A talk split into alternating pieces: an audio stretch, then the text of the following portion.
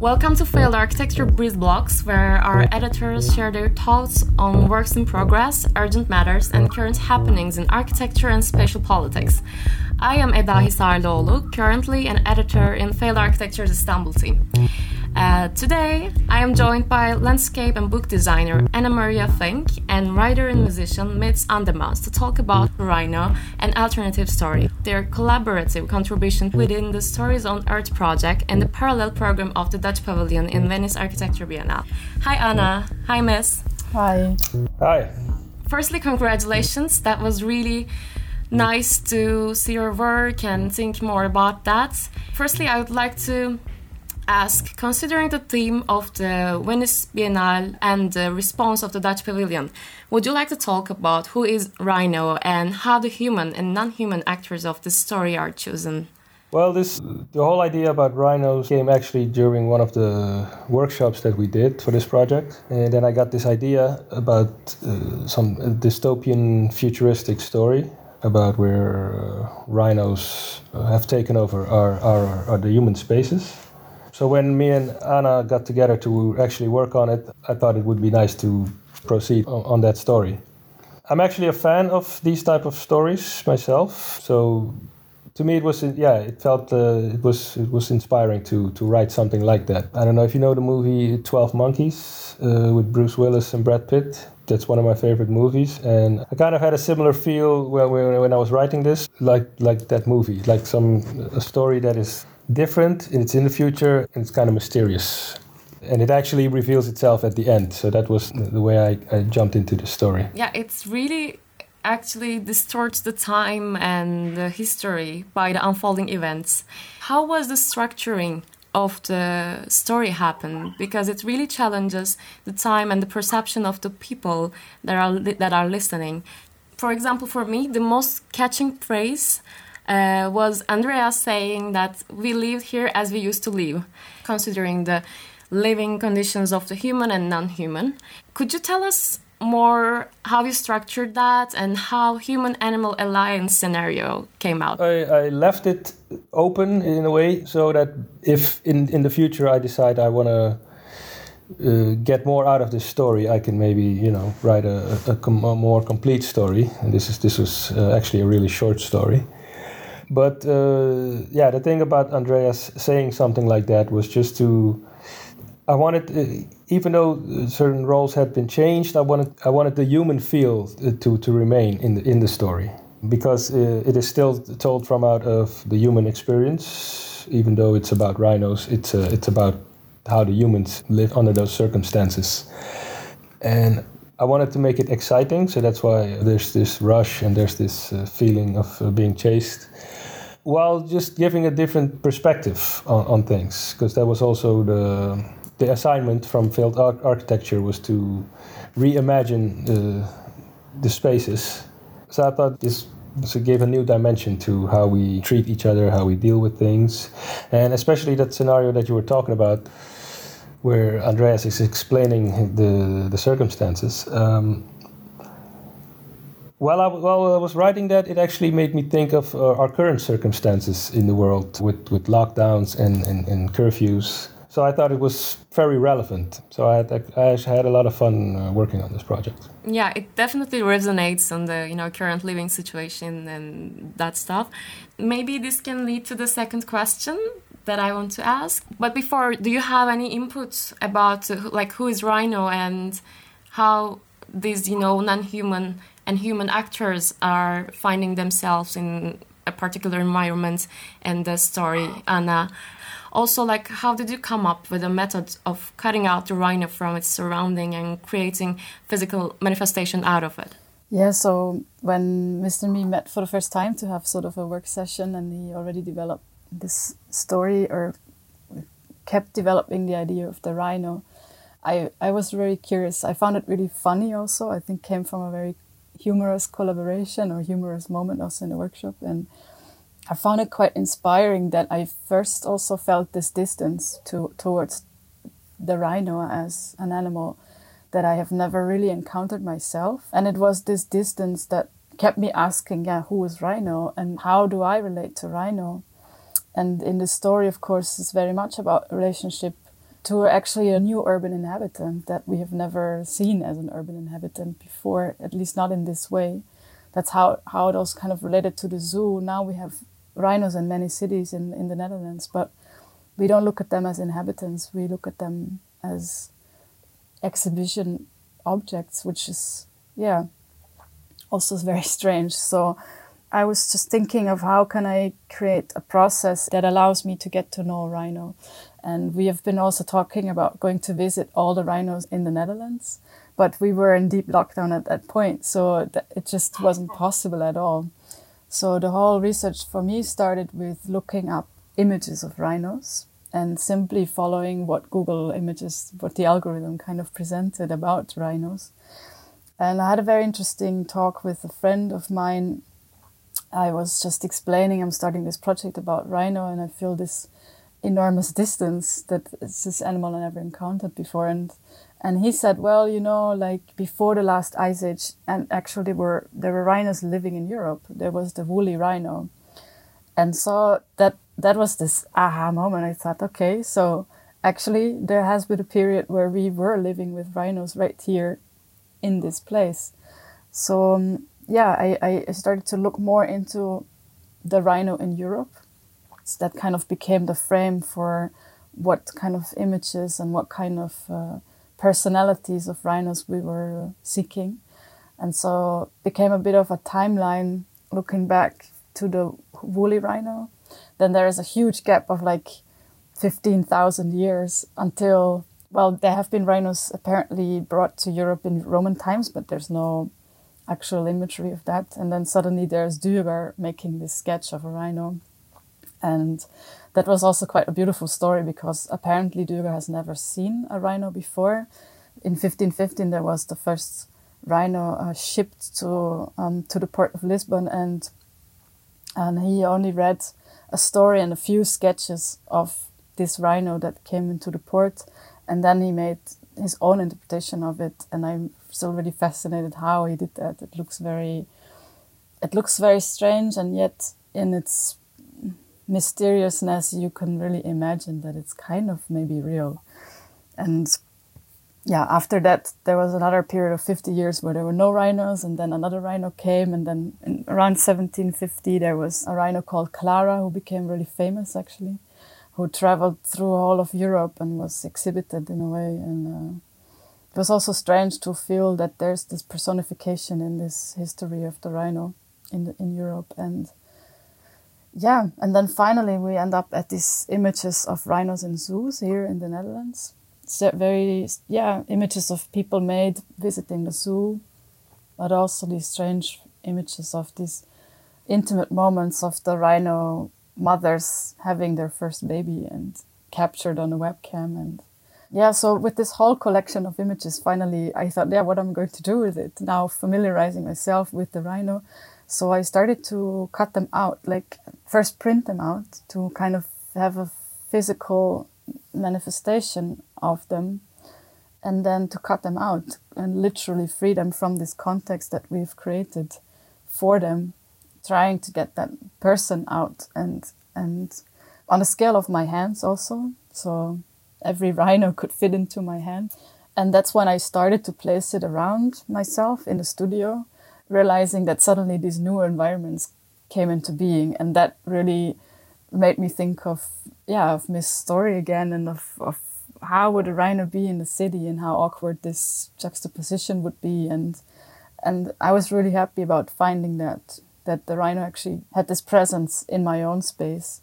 And then I started to extend that towards the the surrounding of the studio, going into the garden, going into the park, and then seeing how like um, yeah, then suddenly the rhino really became a person in the sense of that it had a specific quality about it due to the way the image was taken, or that it was a drawing, or that it was two rhinos together in a situation, and and I tried to look in this very familiar in, uh, environment of the city of how to how to give them this new place. And finally these yeah kind of strange images came out that then i think were an interesting way to illustrate the story not not very literal but simply in expanding parts of the story into another ideas or yeah yeah it's pretty much explanatory but i'm really curious like how all this research and writing process come along. Because you know obviously there is some uh, imagination about the space and the story and the personalities but you were you know working remote i guess. Like i don't know have you ever managed to come together for the workshops and stuff? How your processes are intersected while producing this output it was actually uh, we actually only met once physically and everything else was online uh, the workshops were all online so there was a lot of going uh, back and forth.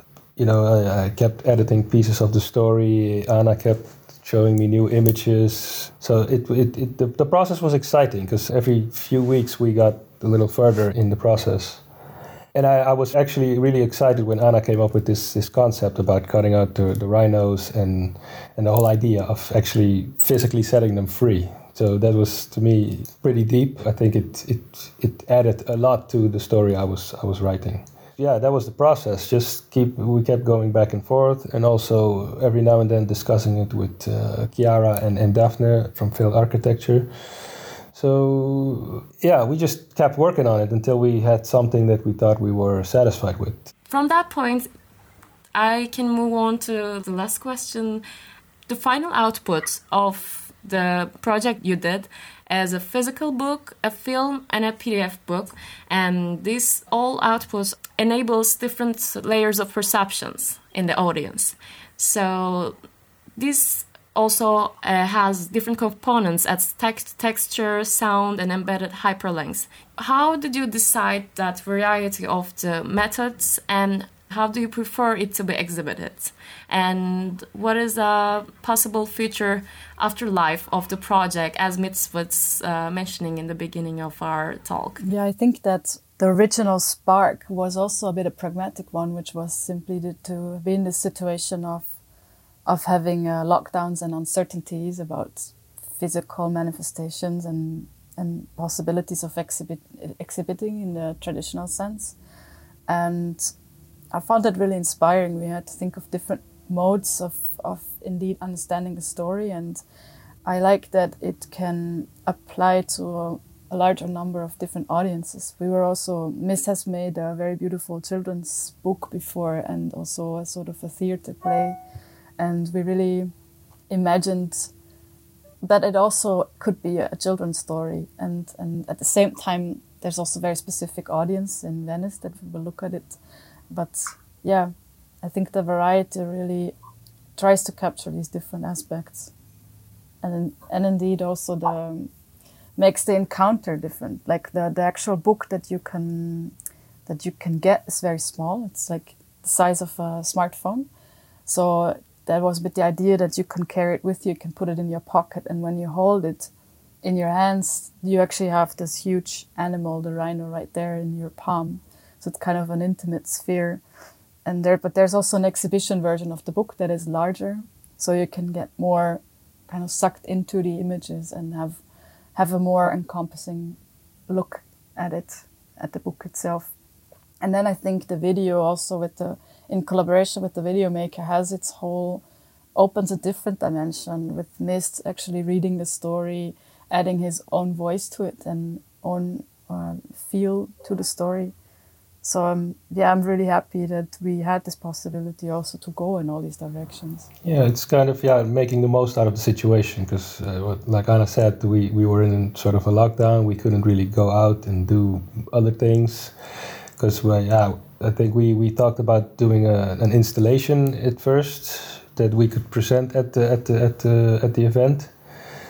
But then there were uncertainties about the event itself and whether we could even be there so so then yeah that, that sparked a lot of thinking in a whole creative process. So I'm actually yeah that, like I said it's now we have we have we've created more than than we maybe would have created if we weren't in the situation. A blessing.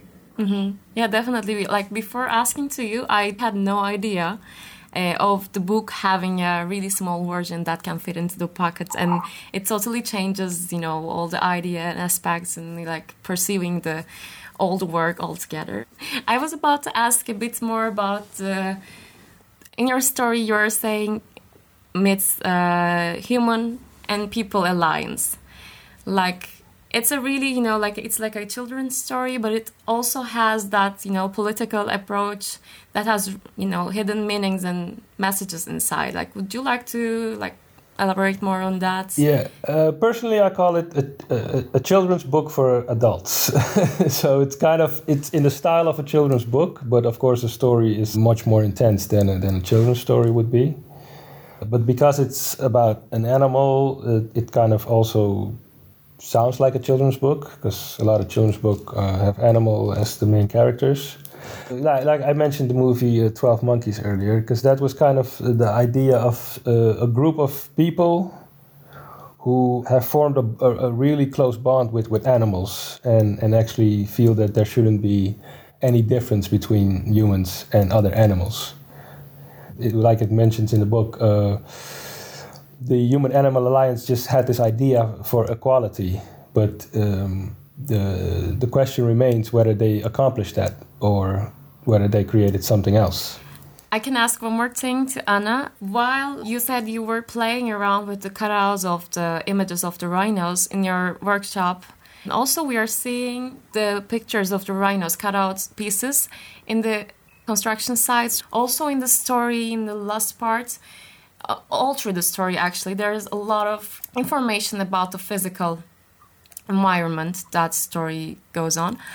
Uh, so like how it affected your decisions to picture and place the cutout pieces and how was it? How was that process of playing actually outside uh, in the city with the images of the rhino yeah, it was quite literally going for a walk with the rhinos along this route, which is sort of a route I, I, I walk very, very frequently. It's like a daily route.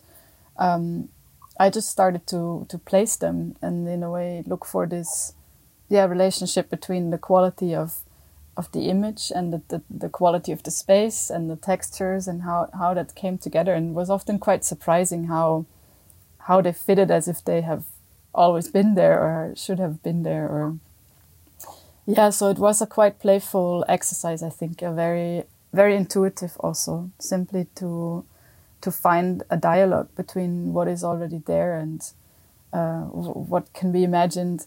And then finally the um, the structure of the images within the story was also very associative. So sometimes there's a very intense moment in in the story and then uh, yeah i chose an image that has a certain intensity with it or or there is a baby rhino on it on a moment where the story is about a child. So it's quite freely associated i think maybe also very subjective but i think that is okay because the story is very clear and i found it interesting to give a certain freedom within the the development of the image story.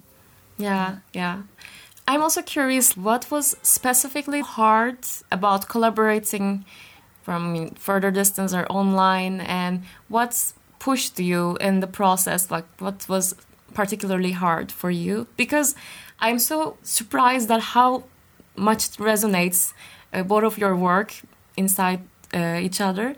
So like yeah I'm really curious what was hard yeah, I think we really wanted to see each other. So, and Mizt and me managed actually to to really meet at the very beginning of the project. Before we, I think it was even before Mizt has developed the story of the rhino, and it, and it was really just getting to know each other, spending time and hanging out basically, and just telling each other about each other's work. And yeah, I think that was really good to get a sense of who you're collaborating with, which is not so easy to do on a screen because then it's really very much down to the point of what are what are we going to do? What what do we want to reach together? It becomes very formal and and maybe a bit too straightforward. So i think that helped our process. And then I also really appreciated that there were moments where the whole group met where we met uh, Daphne and Chiara and we also met the other two groups. And we also I think inspired each other with the